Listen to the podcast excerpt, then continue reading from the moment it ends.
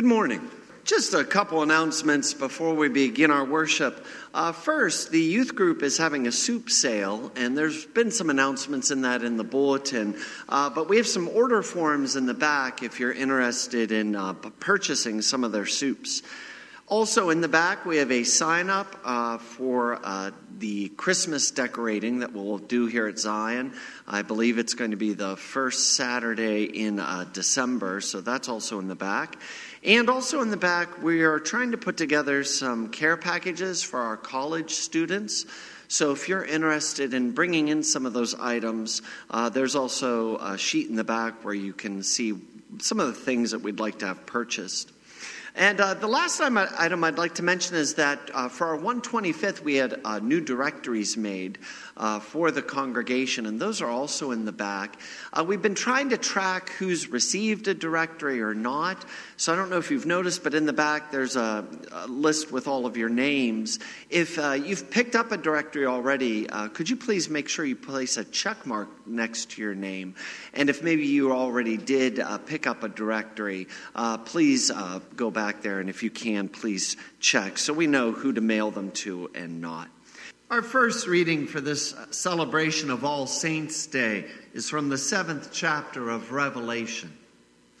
After this I looked, and behold, a great multitude that no one could number, from every nation, from all tribes and peoples and languages, standing before the throne and before the Lamb, clothed in white robes, with palm branches in their hands, and crying out with a loud voice Salvation belongs to our God who sits on the throne and to the Lamb.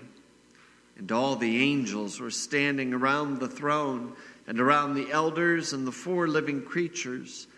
And they fell on their faces before the throne and worshiped God, saying, Amen. Blessing and glory and wisdom and thanksgiving and honor and power and might be to our God forever and ever. Amen. Then one of the elders addressed me, saying, Who are these, clothed in white robes, and from where have they come? I said to him, Sir, you know. And he said to me, These are the ones coming out of the great tribulation. They've washed their robes and made them white in the blood of the Lamb. Therefore, they are before the throne of God and serve him day and night in his temple. And he who sits on the throne will shelter them with his presence. They shall hunger no more, neither thirst any more. The sun shall not strike them, nor any scorching heat. For the Lamb in the midst of the throne will be their shepherd, and he will guide them to springs of living water, and God will wipe away every tear from their eyes. This is the word of the Lord. Our epistle reading is from the third chapter of 1 John. See what kind of love the Father has given to us, that we should be called children of God. And so we are. The reason why the world does not know us is that it did not know Him. Beloved, we are God's children now, and what we will be has not yet appeared. But we know that when He appears, we shall be like him, because we shall see him as he is. And everyone who thus hopes in him purifies himself as he is pure. This is the word of the Lord. The Holy Gospel according to St. Matthew, the fifth chapter. Seeing the crowds, Jesus went up on the mountain, and when he sat down, his disciples came to him. And he opened his mouth and taught them, saying, Blessed are the poor in spirit, for theirs is the kingdom of heaven. Blessed are those who mourn, for they shall be comforted. Blessed are the meek, for they shall inherit the earth. Blessed are those who hunger and thirst for righteousness, for they shall be satisfied. Blessed are the merciful, for they shall receive mercy. Blessed are the pure in heart, for they shall see God. Blessed are the peacemakers, for they shall be called sons of God. Blessed are those who are persecuted for righteousness' sake, for theirs is the kingdom of heaven. Blessed are you when others revile you and persecute you and utter all kinds of evil against you falsely on my account. Rejoice and be glad, for your reward is great in heaven, for so they persecuted the prophets who were before you. This is the gospel of the Lord. Grace, mercy, and peace to you from God our Father and our Lord Jesus Christ. Amen. Jesus sat down on the grass. Hundreds of people were sitting all around him. And there was a mix of people young and old, men, women, children. They were all different, but they were also all very similar because they all wrestled with the same things, no matter who they were. Jesus said some of them were poor in spirit. That means they didn't think much of themselves in this life. They didn't feel like they mattered that much to anyone. They were poor in spirit. And Jesus said there were other people in that crowd who were hungering and thirsting for righteousness. These people were tired of sinning. They were so tired of every day feeling like they were failures to one another and failures to God. They were hungering and thirsting for sinning to stop. And Jesus said there were other people in the crowd who go through what everyone goes through in life death. Some of the people sitting around Jesus were mourning. They may have just buried their husband or wife. A mother may have just buried her child a few days before. They were mourning. There were a lot of people in that crowd. They were all very different, but in many ways they were all the same, just like us. Jesus Christ is sitting down in front of us today, just like those people 2,000 years ago. Jesus is physically here in his body and blood. And when Jesus looks at us, he sees the same people he spoke to on that hillside 2,000 years ago. Just like then, right now, Jesus sees people who are poor in spirit. Sometimes we may not think much of ourselves. Sometimes we might feel like we don't matter that much. Poor in spirit. And today, some of us are hungering and thirsting for righteousness. Each and every one of us will have times when we are just tired of fighting our sinful nature. Living in an unbelieving, evil world, a world that finds devilish ways to sin, can be exhausting. And we can hunger and thirst for this to be over, for this world to be different, for us to be different. 2,000 years ago, Jesus spoke to people who were mourning. Not much changes, does it? Ever since Adam and Eve, every single person will go through the same thing death. Doesn't matter if you are 80 years old or if you are eight days old, every single one of us can die. And the grim fact is, one day, every single one of us will die. Jesus sat down 2,000 years ago and brought people close to him who were poor in spirit, hungering for righteousness, and mourning. And he's still doing that today. But when Jesus called the people together 2,000 years ago, it wasn't just so that they could have a gripe session together. They didn't just sit around and say, Oh, look how miserable our lives are. Isn't this awful? No, Jesus called these people together for a reason. Jesus called them together to tell them something they had never heard before.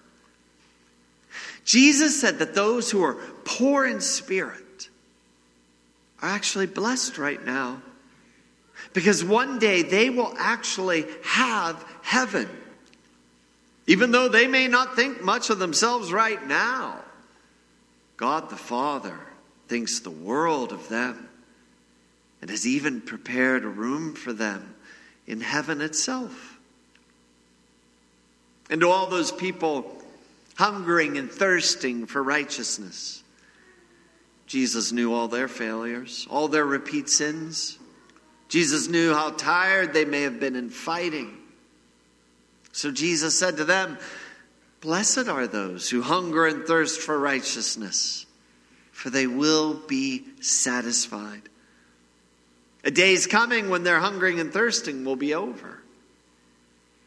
And for all those who were mourning, for people who were tired of waiting for everyone they loved to die and be taken from them.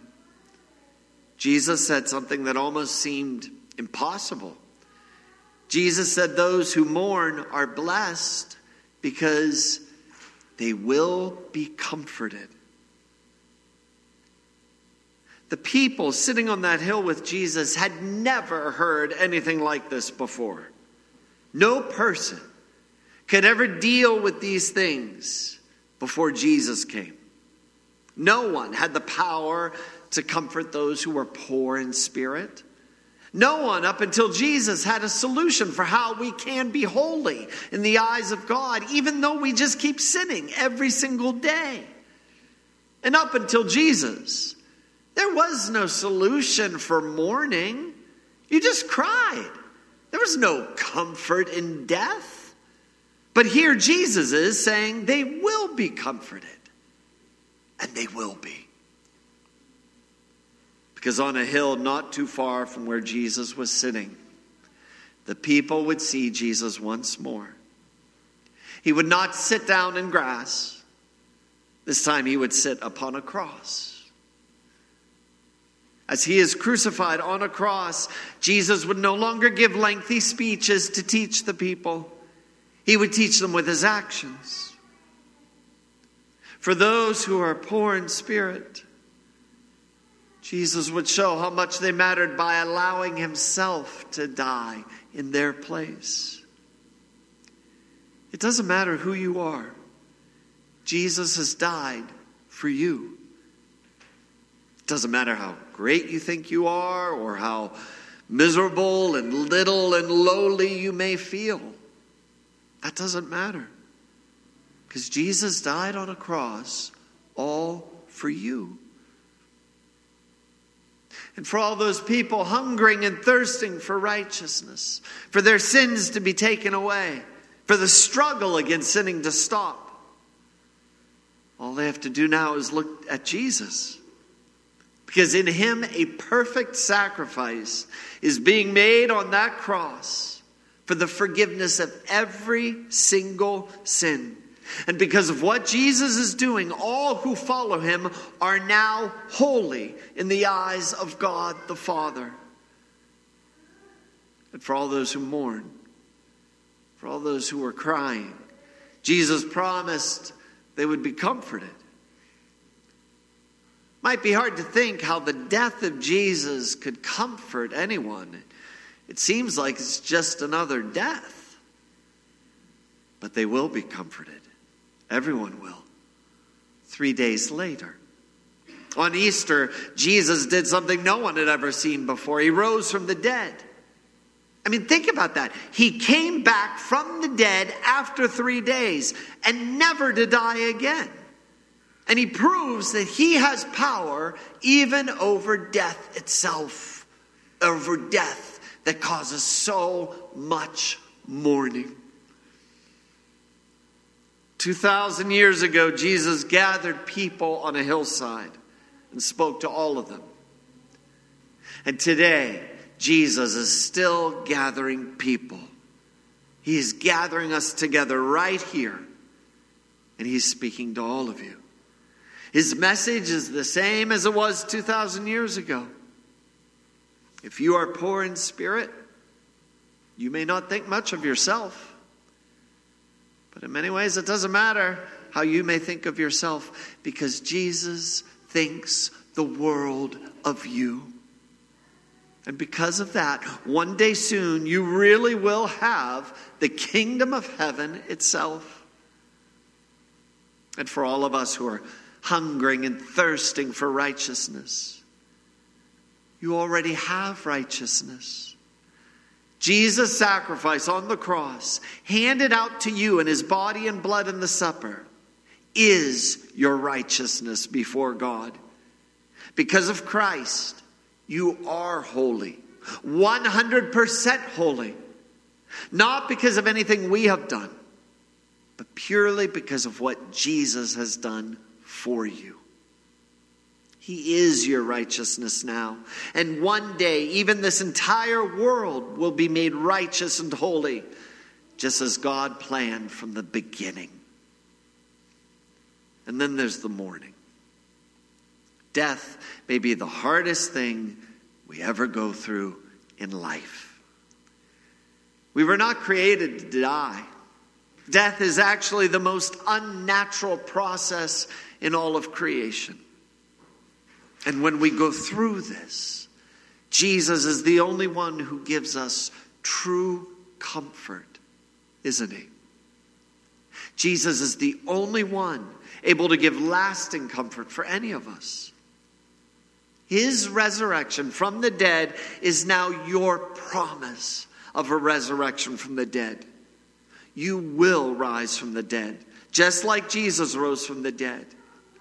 Yes, we will go through death, but death will not keep a stranglehold over us, not forever. One day, death itself will be destroyed. One day, death will be a distant memory. One day, we will never even think of death again because it will be gone and it will be completely forgotten. These are Jesus' promises to you, and they are great promises. The promise that heaven is yours, the promise that one day you will be fully satisfied, and the greatest promise that one day you will be comforted with a resurrection from the dead, and you will have an eternal life with those who we love who have already departed in the faith. Each and every one of you matter so much to Jesus. You matter so much that He did all of this, all for you. Amen. And now may the peace of our God, which surpasses our understanding, keep your hearts and your minds in Christ Jesus our Lord. Amen.